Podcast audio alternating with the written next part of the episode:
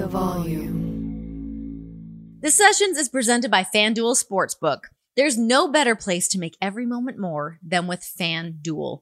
They're America's number one sportsbook for a reason, y'all. It's so easy to use. It's safe and secure. That's one of the main things for me. I don't want any BS. I love that there's no BS with FanDuel. Plus, you get your winnings fast. Now winnings are delivered in as quick as two hours. Plus, it's super fun to combine multiple bets from the same game into a same game parlay. It's awesome.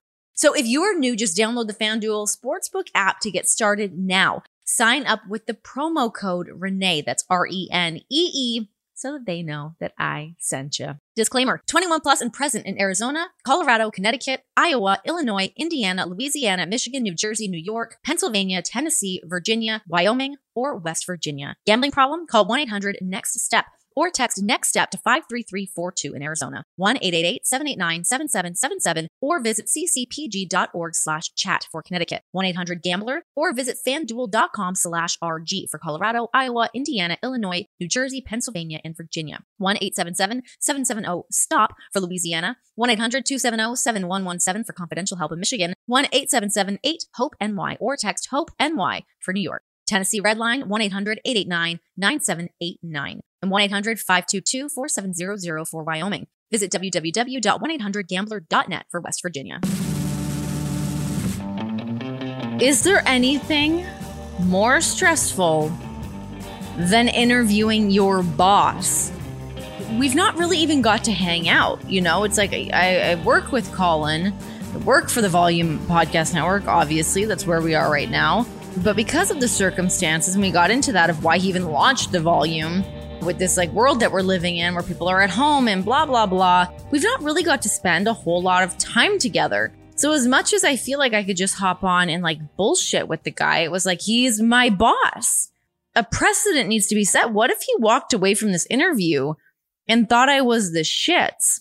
Or like I asked him a dumb question or God, who knows? It was really cool. It was nice to, you know, we we talk all the business side of things of the volume, his career, the things that he's been doing, how he juggles it all, um, what he looks for in a broadcaster, what he looks for in people to join the podcast network. But then we just get into like some Colin stuff. Talking about, you know, a health scare that he had had uh, last year, uh, and just into his relationship with his wife, his kids, um, really good stuff. I think that you guys are going to enjoy it. I hope that it shows you guys uh, another side of Colin that you don't always get to see, uh, whether you're watching him on the herd. You've been, you know, a long-standing fan of Colin Cowherds. The dude has been uh, in this biz for a minute, doing all sorts of things and uh, always carving his own path and always being so authentic and being outspoken and not backing down from that, which I, I can really appreciate. Uh, it's not always to do that. Easy to think you want to do that, not easy to actually do that and stick to your guns and be in the public eye for that long. So kudos to him. Um, all right, here we go. Here's my interview with my boss, Colin Cowherd.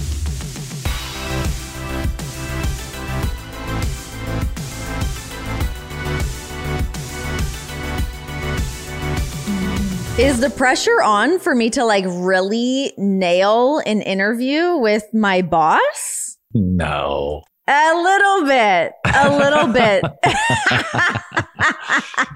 no funny. judgment being passed whatsoever. I once had to interview Barack Obama twice. That was nerve wracking. How do you prepare for something like that? I just kind of had 12 questions. I whittled it down to six. And then if he, if it went longer, I'd ad lib. But um, I don't prepare for most guests. Like podcasting, I do, but like if I'm doing a show, I don't usually know who's on until like I step to the mic right before the show and there's a list. Bob Costas was one of my idols. You know, if Bob is coming on, I'm probably going to give it a good hour of thought, but I'm a pressure free guest. So don't worry about that. I feel like I go back and forth. There's times that I feel like I put in a ton of work on certain interviews of like what I want to ask someone and blah, blah, blah. But then there's other times when I just throw caution to the wind and those end up being my favorite interviews usually to just like see what's going to happen, turn on the mic and figure it out. That's not what I'm doing here with you today because I felt like I should prepare a little bit. um, That's funny. How do you juggle everything? I mean, how do you juggle from from living your life, doing the herd, launching the volume, how are you doing all of this? I think I surround myself with really good people. I'm not a meddler, whether it's at FS1, iHeartRadio, or the volume. You know, I hire good people. I do my homework before the hire, and then I just get out of the way. And if I have to occasionally bark or, um, you know, say, hey, this doesn't feel authentic to my brand, or I think we're forcing this, I mean, that's very infrequent. But I've been doing it so long. I know what I like. I've surrounded myself with people who know what I like. I also think you reach a point in your career where uh, I'm not losing sleep if I have a bad segment. You can't let it get to your head. Prep, let it rip, go have a cocktail. Don't overthink it. How long did it take you to get to that point? About 10 years. I think 32, 33 years old. I just felt like you're stressing out too much. Just let it rip, be natural. I also think about 32, 33. I kind of found my voice up to that point, I was doing, you know, 10% of this person, 10% of that person. I had influences, a little Letterman, a little Costas. And then all of a sudden, one day you've talked so much, you stop thinking about them and you just become the best version of you. That's why I, I take criticism pretty well. I, I'm not trying to bat a thousand here. I'm not going to be precious on stuff. I have bad segments. I misread shit. I mean, it just happens. You can't worry about it. You know, also, the, the, there are people in my life who have resumes that deserve my attention. If if a successful broadcaster or a successful executive comes to me and questions something, that's different than a random guy on Twitter. Who are you? Everybody's great on Twitter. I'm not really interested. Oh my God. I was literally just saying that right before you hopped on here, but in like sort of a different context that somebody had tweeted at me trying to like burn me in some capacity. And I responded with the accurate reason of, you know, what happened. And they're like, just kidding. Huge fan, big supporter. It's like, oh my God, stay off the internet. That stuff drives me bonkers. People just trying to get attention or screaming into the abyss on this blue little bird machine. You've done some stand up, right? I mean, I would use that term very loosely. The only reason I ever did stand up was because kind of like you just mentioned, you have your idols, these people that you really look up to. For me, that was, uh, Tina Fey, Amy Poehler, Sarah Silverman. Those were, and Chelsea Handler was a huge one for me. Um, and those women all had done stand up to some degree, maybe not so much Tina Fey and Amy Poehler, but that was something I just felt like I'm like, well, if they're doing that, I gotta just go give it a shot. And it was terrifying. But um, no, it was not the thing that I wanted to do. But think about that. Think how long it takes a comedian to go on stage, work out an act at the comedy store or at home before they nail it. We don't get that. We're not actors where it's edited. We're not writers where you have a copy editor. Uh, local news is a teleprompter. I am ad libbing for three hours a day.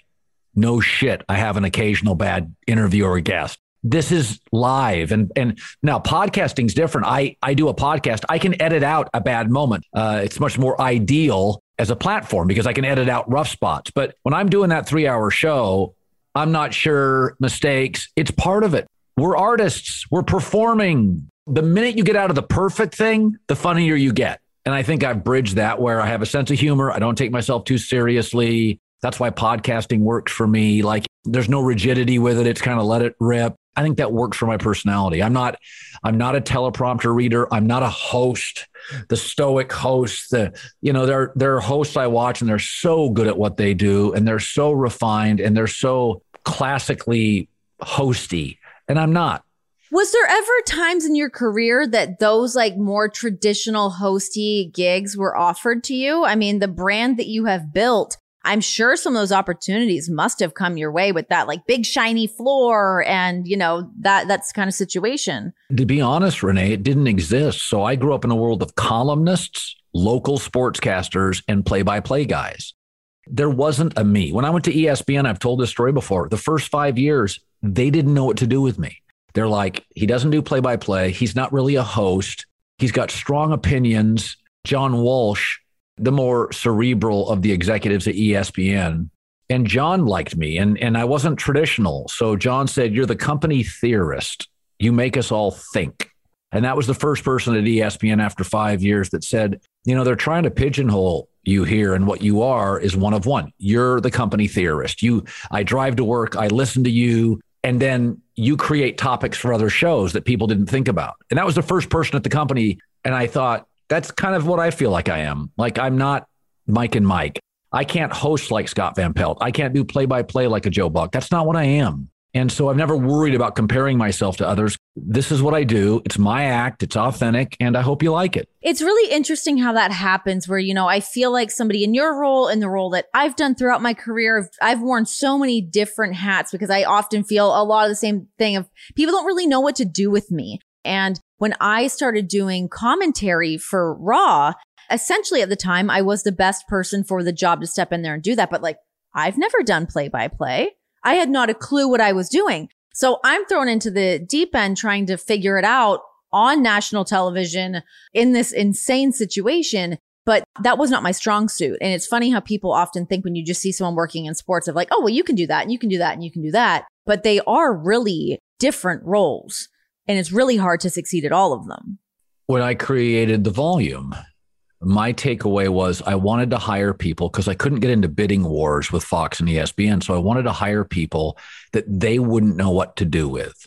I wanted to talk about the same sports, but I just wanted different angles on it. So I looked for people who did things differently. And so I've had a lot of people, really talented people that have asked, Hey, can I be part of the volume? And it just doesn't fit what I'm trying to do. I'm not looking for traditional broadcasters. I want personalities. That's what I want. Maybe it's a not that I have a sympathy, but I have, um, I connect with those people. Like networks don't know what to do with them. And it's like, oh, I do.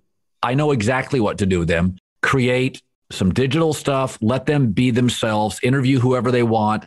Like Jenkins and Jones, it's almost like on some days it's comedy and basketball. It's cultural. You know what you're doing. You're stepping out and interviewing people beyond what you've done before. When I look at you, I just think, oh, she's entertaining sometimes corporate executives, and it's not a criticism, it's a reality of the platforms they have and the roles they need to fill. They're looking for certain things. I was just looking for entertaining people. I didn't really care what they were man, woman, young, old. I didn't care. And so that's what I've tried to cobble together. And I think we're doing a good job. Why did you want to start doing the volume? How did that seed sort of get planted in your brain that that's what you wanted to do next in your career? Well, the pandemic hit and it was killing sports talk radio ratings and advertising. And uh, Julie Talbott, who is the CEO of Premiere Radio, she had called me about two and a half months into the pandemic. And she said, You're killing. Your show is sold out. Your ratings are through the roof.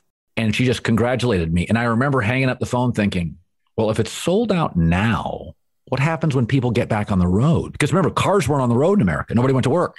So I thought, if I don't create another platform, those advertisers will go to my rivals and I didn't want to do any more hours on radio. Like I, I didn't want to do a four hour show. So I thought, I'm just going to create a podcast network. So when the economy is good again and we're charging more for spots and the show is sold out, I'll retain those advertisers.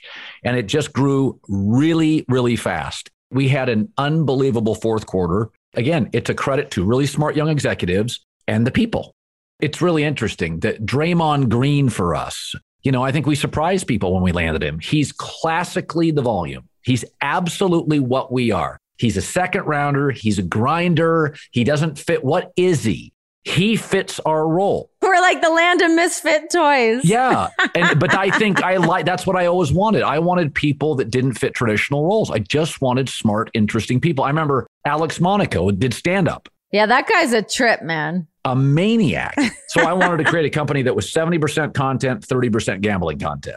And I saw Monaco and I was like, oh my gosh, yeah, he's a comedian who does picks. That's not available on the market. And then Liv Moods. And I'm like, confident. She's doing stuff from her home. Yeah, she's cool. That's my words. Like, yeah, she's, she's cool. So I, we have a stand up comedian and Liv Moods totally unique in the marketplace of making picks. So again, same sports, different angles. So that to me has always been the fun in this is just finding these unique voices. Why do you think that these unique voices, and I do think that there is so much depth uh, to talent that exists under the volume and these people, you know, other people that exist outside of the volume. Why is it that they have a hard time finding where to fit in. I mean, I know there's a traditional side of things, but you know, when you, you look at being a personality on television, especially in like the sports world, I, I you know, I kind of look back into like what Keith Olbermann did and the changes that he made of being like a cool sports broadcaster. Why is it so hard to make that happen? When Steve Jobs created the iPhone, what he really did was say, I'm going to create something you don't know you need it yet. And it's going to be indispensable once I create it. We didn't think we needed it. Now we can't live without it. Most executives are not entrepreneurial. I think entrepreneurs, I'm not saying I'm some, you know, great business person, but I think I have a little bit of that in me is that I'm always looking for stuff that you don't know you need yet or you don't know you'll be addicted to yet. That to me is the fun in this, not going, he's just like him. Let's hire him. She's just like her. Yeah, I've been doing this 25 years. I'm totally over that. I'm trying to find somebody and you go, what? That's, I'm not. And then all of a sudden, three months later, you're like, oh my God, I can't miss her podcast. That to me is the fun in this. Hey guys, if you're here listening to the sessions, uh, thank you. Hello, hi. And you love some combat sports? Well, be sure to check out Boxing with Chris Mannix. It's every Friday as he talks with the biggest names in boxing, UFC, and yes, even the occasional wrestling superstar. Chris is one of the most passionate and influential voices in the sport, and he's here every week to help you get smarter on all things boxing. He'll also help you win some money on FanDuel with his weekly betting segment where he breaks down the best bets for all the big fights. Download Boxing with Chris Mannix only here on the Volume Podcast Network. Let's get into some of your health stuff. It was last summer. What all went down? So I got into a ski accident, I would say 15 months ago, where I crashed and broke a rib. And it hurt so much that I couldn't even go for like walks, forget runs, like walks hurt. So for about eight weeks, I was just sedentary. I never drank water because I was never thirsty because I never moved. I was drinking a lot of coffee because I was so tired and sleepy and laying in bed. And water thins the blood, coffee does not. I wasn't moving and I was flying a lot. And all of a sudden, I got a little clot in my um, calf. It moved up. I got off a flight went to dinner with my wife and after about two bites of steak i looked at her and i said i feel like somebody just stabbed me. I've got to get to a hospital. I have no idea what's happening. I stood up and it was the most severe pain i've ever had in my life. And so it was the day before the super bowl. I called a friend mike Zislis who i'm in business with and he literally four minutes later pulled down the street. I was around his neighborhood at a restaurant got in the car drove through 15 red lights. I don't know how we got there in 15 minutes. It was a Saturday night. Because of COVID, nobody was allowed in. My wife wasn't allowed in. So I'm sitting there on a bed and they think it's COVID. They take all these tests and they're like, you have a blood clot. Then they put me upstairs in this area that was a little more serious. 36 hours later, I could still feel it, but I was on blood thinners. I was on blood thinners for about two months, maybe a little longer, and uh, and they kept you know battery of blood tests, blood tests. They couldn't find anything. So it just happens. It was a, um, a series of events.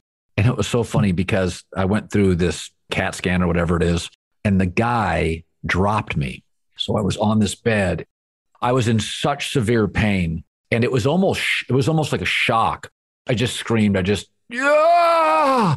Guy's like, oh, bro, sorry. He's like 22 year old kid. And so I went back in that pain. And I remember thinking, I got to call my kids. I'm sitting there Nobody can go in. It's COVID. Nobody can come in. And maybe I was being overly dramatic, but the pain for about 20 minutes was so severe. And I'm sitting there thinking, don't. You can't call them. You'll get emotional. Don't. But it was, it was rough.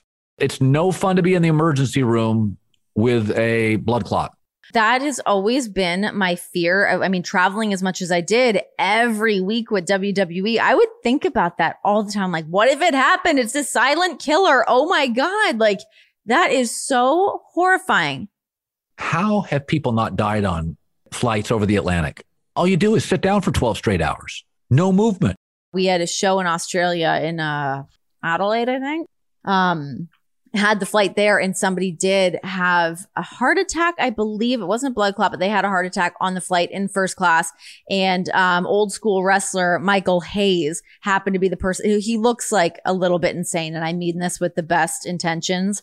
He just has like crazy long hair. He's wearing like a full like you know teal or like lilac purple suit, and he's he is the one to jump to this man's aid with CPR. And yeah, I had to like we had to stop down somewhere else in Australia before we took off. But like, that's the fear taking those long flights of like, what's going to happen? It makes me, it gives me anxiety to even think about. One of the reasons I won't go to Australia, I don't think I'm built to do 14 hours on the plane this point going forward. Now, again, I'm going to go for a run today. I drink water nonstop. I don't take elevators since then. Have you ever been stuck in an elevator? No, as a kid, I, I was a little claustrophobic. I remember being part of a, a football game we won and people piled on me. That's horrifying. I'm like a late in life claustrophobic. I never used to suffer from it. Now I'm like, oh my God, like getting in an elevator is my nightmare. I tell my wife I have professional claustrophobia. I do not like feeling trapped as a broadcaster. You have to do this. You have to say this. Here's the teleprompter. I just don't like it. I don't like being, you know, when I created this podcast network, I don't think, you know, my employers initially loved it. And I'm like, listen, I'm going to do it, or we just can't be in business long term together. So, like, I don't want to be trapped. If I feel trapped, I'm out. It's professional claustrophobia. I'm out. Especially at this point in your career, like for somebody to dare try to tell you what you can or cannot do. You've built your own empire at this point. That that boat has sailed. I hope so. Yeah, I think so. It has. The boat has sailed. You're you're doing it. You you confirmed from me. Okay. Not your agent, but but I'm here to say that. Um, you mentioned your wife. What's your relationship like with your wife? How did you guys meet? Let's get into a little Colin romance. I was divorced amicably, although initially it wasn't amicable probably as much as I'd like it to be. But um, the first six months to a year tough, right? You don't see your kids as much. It's pretty emotional. So I was divorced and uh, living in a condo in Hartford. And I was looking for something. It was renting it. I was looking for something full time. And I went to this, uh, my Liz was the name of my real estate agent. And she said, uh, I've got this woman and she's been like separated for like eight or nine months or whatever it is. Her name is Anne. And she goes, I don't set people up. I'm not saying it's from me, but she's a designer. And you said you were looking for a designer if you bought your place. Here's her number. As she was talking, I dialed Anne's number and put it on speaker. And Liz is like, looks at me and I said, Hey, Anne, I heard you're hot. Let's go out. Liz Tear totally set me up. And Liz starts screaming, You blankety blank. And Anne's laughing and Liz is screaming. And I said, Hey, I need a designer, but I'd love to go out with you. And I knew instantly, I just knew. I just, she was really culturally with it and funny and attractive. You know, you could have a cocktail with her. She was just easy breezy talker. And, uh, you know, we'd both been kind of beaten up a little bit. We were just kind of, we we're looking for companionship and fun and laughs. Cause, you know, when you go through that, man, it's dark. I think we both kind of looked at each other and thought, this will be fun. She was really fun personality. Uh, she broke up with me six times in six months. How did you get her to keep taking you back? Were you like out with like the stereo outside her house? I had an epiphany. So um, we broke up a lot and stuff. And even I would say the first year of our marriage, it was she's a feisty Irish girl with a strong point of view, very creative. She's an artist. And I went to a therapist and uh, I'd been to him about 10, 12 times. I, I'd moved from Los Angeles and it was just a lot. I was moving kids and family and schools, new jobs, tons of stress. I said, I, I feel some anxiety. I got to talk myself out of this stuff. So it was the 10th or 12th meeting with this uh, therapist. In the meeting, he mentioned something and he goes, That's why you can't see the frog. And I went, What? And he goes, Yeah, that's why you can't see the frog. And I said, What are you talking about? I thought it was code for something, right? And he said, Move your eyes up two inches. And I moved my eyes up, and there was a giant frog hanging from one of his lights. He said, It's been there five years. You've never seen it. He goes, That's your brain type. He goes, Your wife would walk in here. The next time she would come in, if I removed it, if I changed colors, she would know everything in this office. And it was a real eye opener for me. We have never argued much since. That was a long time ago. And it was really an eye opener that we have different brains. It's really made me think differently about people in general you go to these social media platforms and everybody's trying to convince everybody else to think like them. And we all have different brain types. I married an artist. So the laughs are big, the fights are feisty. That's who she is. She can see things before I can see things. But I also think I add more of a sort of unemotional, sort of kind of common sense, bring it down, you know, take the heat out of the room a little bit sometimes because my mom was British, very reticent, very British. You know, my dad was the stoic doctor. So that's my brain type. And hers is the opposite. But it, it was a real moment where I was like, why am I trying to make her think like me? What's the point of this? This is really not good for us. What made you start getting into therapy? I love a good therapy session. As I don't even do therapy, but I love that other people do therapy. I should do therapy. This is my therapy. So I put my kids now occasionally in therapy if they have an issue because I'm not a professional. Go talk to a therapist. What do they think? Here's a voice that's not judging you. Um, so I think I was in my 20s in Las Vegas, multiple divorces with my parents. I think I just wanted a smart, older set of ears and I just wanted somebody smart to listen and figure out some of my idiosyncratic issues. And I haven't done it since that time. So I haven't done it in years, but um, I'm always open to a fresh set of ears and perspectives. That's really interesting at like 24.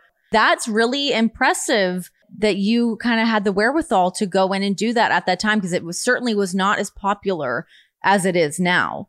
Was it hard for you to come to that conclusion that you wanted to go into therapy or to make you feel like that stigma of that, like, I'm wacko? I was really excited about it. And, and you know what I was finding? That the women I was dating, at this time I was single, they were all saying the same thing. I mean, they all liked me, but they would be like, oh, no other woman could deal with this. They all said that. Like, what were some of these things? What were the hangups? I was just so willful and dogmatic about what I believed, and you couldn't stop me. And I, I was uh, not uncaring, but just so driven.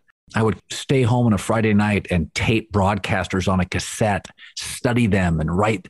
And these women were just like, "This is not normal." I've dated other men. This is uh, now, of course, those. I haven't talked to a lot of those women in a long time now the women over the last you know 20 years have been like i always knew you were going to do great. And i'm like you dumped me. What, what you right you, you, you, broke my heart. What are you talking about? Wasn't good enough then when i was grinding away and it seemed insane but now that it's my job it's cool all of a sudden. Thanks. Yeah right. That's so funny. Fight fans, take your best shot with a $150 bonus in site credit guaranteed from FanDuel Sportsbook.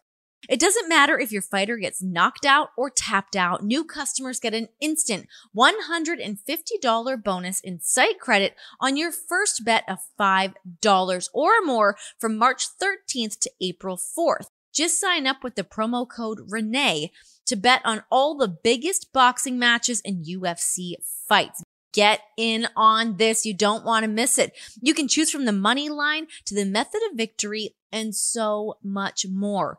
And with cash out, the ball's in your court so you can close out your bet whenever you want before the fight is over. So get your $150 bonus in site credit guaranteed. Just sign up with the promo code Renee, R E N E E, on the FanDuel Sportsbook app. Disclaimer 21 plus and present in Arizona, Colorado, Connecticut, Iowa, Illinois, Indiana, Louisiana, Michigan, New Jersey, New York, Pennsylvania, Tennessee, Virginia, Wyoming, or West Virginia. First online real money wager only. $10 first deposit required. Bonus issued as non withdrawable site credit that expires 14 days after receipt. Restrictions apply.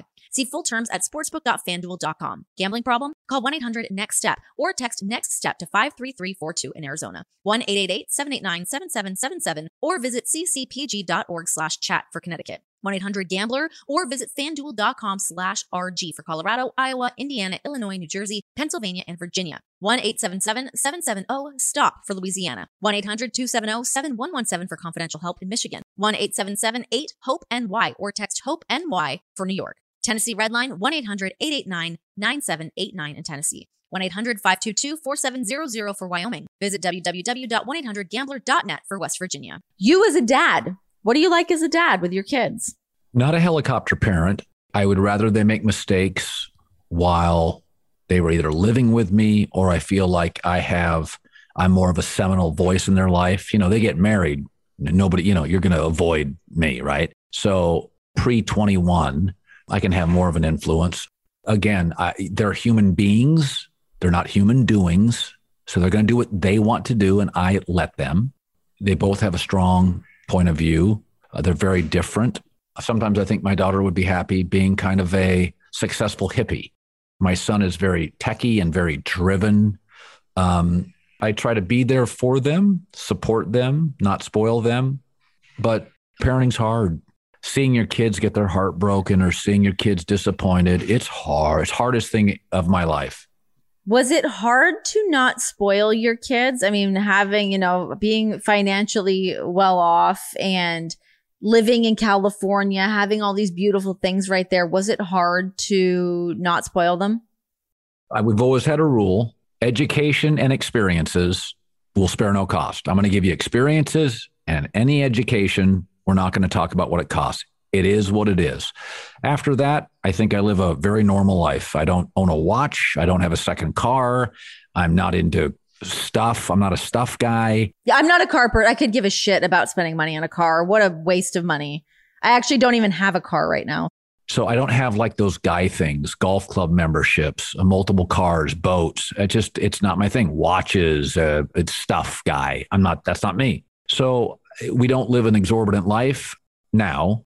Do I fly private occasionally? Yeah. Have I taken them on that private jet occasionally? Yeah. Because I and I tell uh, their mom this. I'm like, listen, I'm not going to pretend I haven't done well. When I look at our kids, the six of us together, and for me too, I don't think they're spoiled. I think they have some comforts. I, I not not comforts. I would say because none of them are living in you know they're living in just regular old apartments all over the country. I would say they've had experiences that are perhaps a little higher end than some kids, but not exorbitant. I mean, we're not heli-skiing in Aspen. We're not doing that stuff. We should try that at some point. I mean, it sounds it sounds lovely. I, I would. I'm going to try. sounds really great. Um, okay, Colin. Before I let you go, I would be remiss to not talk to you. I mean, you're you're a very unapologetic broadcaster. You have been through your entire career. Um, but you've said some comments in the past about wrestling fans. Oh yes. Has yeah. your opinion of wrestling fans changed over the years? Well, yeah. So you know, my former agent now is the president of WWE. And, and listen, I'm not going to lie here. If you watch my show, there are times it's tongue in cheek. You know, I call myself America's honesty broker. You know, I joke about journalism. We all know, you know, that's, I'm not Walter Cronkite here. Okay. So eh, there's some tongue in cheek stuff. So I, at one point, I was talking about wrestlers and I had said something and they just went crazy reacting to me. And I'm like, oh, this is funny. So I started calling them booger eaters they just went crazy and it bothered them so much it became funny. Like it was just and one of the guys on the staff was a huge wrestling fan and he loved it. He thought it was the he goes oh i won on these boards last night man. It was crazy. Oh god. But it, it is interesting. When I, my last i've been at fox now for about eight years. My last couple years at espn i said on the air i said you know the world's changing and everybody's going to streaming. And i said this at espn i said i think wrestling is going to end up on these sports networks. It's getting numbers. Increasingly, all sports is becoming entertainment. And I remember saying that, people were like, What about booger eaters? And I was like, The world changes. Like wrestling now is not only mainstream, you can put it on ESPN, you can put it on Fox. And it's like these wrestlers are doing amazing charitable things. They've become Hollywood iconic figures. Some run for office. I mean, if we if we're going to treat like all these actors certain ways, it's like these wrestlers are like, if you think about it, actors getting the shit kicked out of them. It's like a combo hybrid actor athlete. And I think there's a lot of redeeming people in the sport. I think their stories are fascinating. And so, like, it, it's just like anything else. Like, you just pivot. I'm much more interested in tomorrow than I am uh, enamored with yesterday. Like, I pivot off stuff all the time. I have new opinions, I have new information. But I will say this the former staff member I had who liked wrestling, he was really keep going, keep pushing.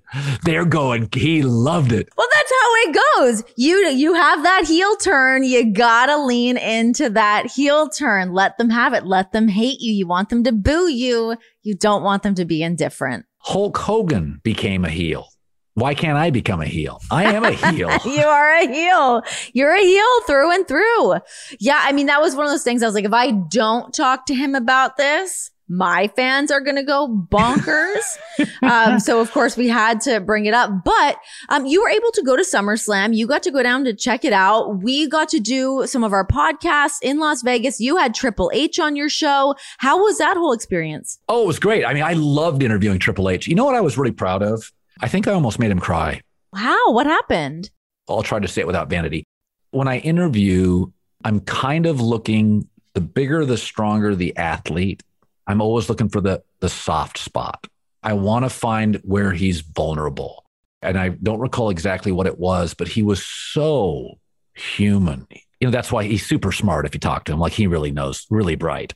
The cerebral assassin. Yeah. And so those kind of people are always great. And we talked about something and he paused and I was like, God, this is great. He's a real dude. You know, some of these guys like Stone Cold and Triple H, The Rock, Cena, they're massive people. But the stuff that bothers them is the stuff that bothers the insecure little 12 year old kid. Once I knew this woman, she was a child psychologist.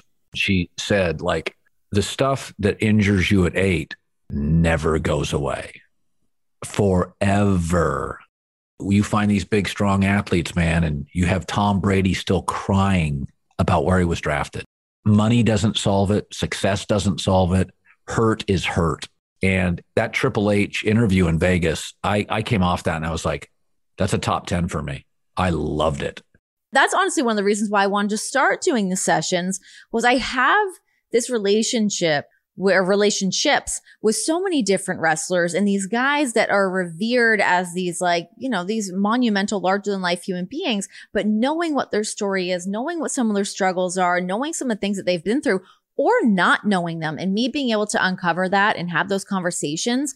I had my episode from today actually with Cash Wheeler. I interviewed him and I had no idea where it was going to go. I had very few notes written down and he had, he got to get up and walk away three times during the interview and like, I'm becoming emotional. But that's the stuff that sticks with you and it stuck with me all week long. I just love people. I find people fascinating. I think their stories are so fascinating. And to me, wrestling really is one of those things, especially with it being this niche product.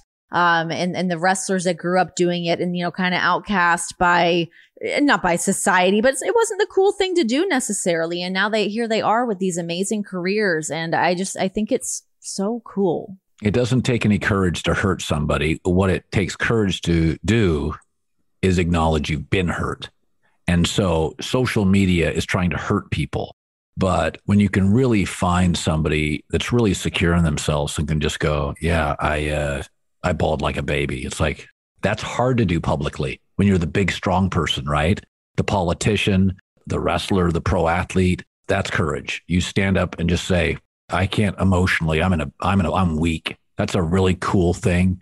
And probably in my life, I've had six or seven moments where I'm with this larger than life figure and they just go really vulnerable. And you just sit there and you're like, wow, I totally respect that person. Especially to do it publicly, because honestly, it's so hard to even come to that conclusion internally, let alone letting other people in on that is like, what a vulnerability for them to to let us in on. And when those moments happen, I mean, yeah, just to humanize somebody for a second and stop. Because yeah, I mean, all we do we're constantly analyzing everybody. Social media is constantly analyzing everybody and throwing these stones. But uh, end of the day, these men and women, the work that they put in and staying focused on their goal and, and all that, I, I, I love it so much. It's so cool. You know, it's jet fuel. Criticism is jet fuel. So, you know, when, when you get hurt, it, that's the stuff you go back and, you know, Michael Jordan, even in his prime, was taping stuff on mirrors in his house, doubters and columnists uh, he acknowledges he sometimes made them up. You know, like he would he would create stuff in his head that they don't believe in me, and it's like, yeah, when Michael Jordan's doing that, he knows where the motivation comes from, not from being praised, from from being doubted and challenged and critiqued, and so that's what sports offers that news doesn't. You know, we just deal with these driven, willful, almost exotically talented people, and they're all at some point They've all had critics. You go back and look at Michael Jordan's documentary. He was the best player, probably the best looking player, the best dressed player, the most glamorous player. It was so hard. He didn't get along with his owner, his GM. He had to have two coaches fired. Michael Jordan's career was so effing hard. And he was great, glamorous, good looking, stylish, rich. You go back and you look at the legends. You go back and look at Brady and Russell Wilson. His college coach said, going to have to transfer. I'm going to replace you with Mike Glennon. I tell my kids this these are the greatest rock stars in the world. And they went, as Andy Dufresne said, through 10 miles of shit to get there. So, what is it like for people that aren't that gifted? you just forget how hard it is for the icons. I just read a book on Mike Krzyzewski, Coach K. He had a losing record at Army. He almost got fired at Duke twice. That program started to nosedive about three different times. He's the winningest coach ever. The whole damn thing was trials and tribulations. So it's like if that's what it's like for the greatest, don't lose confidence in yourself. Don't. It's okay. It's hard for everybody. But man, when you come out of it, God, does it feel good? Oh my God. Honestly, when you get that success, you have that great day, you have a great show, you have a great interview. That's the stuff that's like, hell yeah, pat on the back. That's what I'm here supposed to be doing. It's magic. And it was never easy. Nobody gave me the easy pass, and I'm here. It's really rewarding. Colin, what a gem of a human being you are. It was really nice having you on the show. Oh, we should do this more often. I really enjoyed yeah, it. Yeah. I know this was really nice. I love getting to pick your brain, a little hangout. You're so everything. That's the thing about you. So you're funny and you're smart and you're witty and you're attractive. You are so everything. Most people aren't. Thank you. Oh my God, that's so kind of you. Well, it's not just kind, it's admiration. Like you don't have any borders. Never forget that. You have no borders. There, there are no limitations with you. Just remember that. I try to keep them that way. And it's funny. Sometimes I like, especially now in my like mid 30s, I'm like, should I have had more borders? Do I need a border? I think about that sometimes, but it's, it's really cool sort of, uh, navigating and, uh, you know, wading through the water and picking and choosing those moments. Well, society largely boxes all of us in. So try to fight that. Colin, thank you so much. It was awesome to have you here. Thank you, Renee. Shout out to Colin. We got to shoot the breeze. I feel like he like just got off the air as well when we did this. So, whew, I know it's like to be talking for that long and then feel like you still got to go talk to another person. It's like, oh my god. Um, so that was it was a good hang. I really enjoy getting to talk to him, uh, especially getting into like more of the Colin stuff. I love getting to pick people's brains. I love that he's been in therapy for so long. Really cool. I honestly was not expecting that. I would have thought that he would have been one of those guys that's like, no, no, I got this because he's just so confident and has um, such an air about him that I, I, would not have thought that he would have been that guy. So, really cool to see that. Get it, Colin. Clear that mental space. Talk it out with a fresh pair of ears. Kudos. All right, guys, thanks for hanging out with me. You know, you can catch all the episodes. Uh, there's plenty for you to take a deep dive on, you know, wherever you're listening to podcasts. But there's also the um, the YouTube channel. Uh, just search Renee Paquette, the sessions. It's all up there because um, you can see these interviews if you want to. Maybe you want to. Maybe it's how you like to consume things. Sometimes I just like to look at it, you know, even though it's through Zoom. I still enjoy it. Is it weird that Zoom's just becoming like the normal way that we all hang out now and it's like starting to not feel weird? Anyways, guys, I'm out of here. This has been the session. See you next time.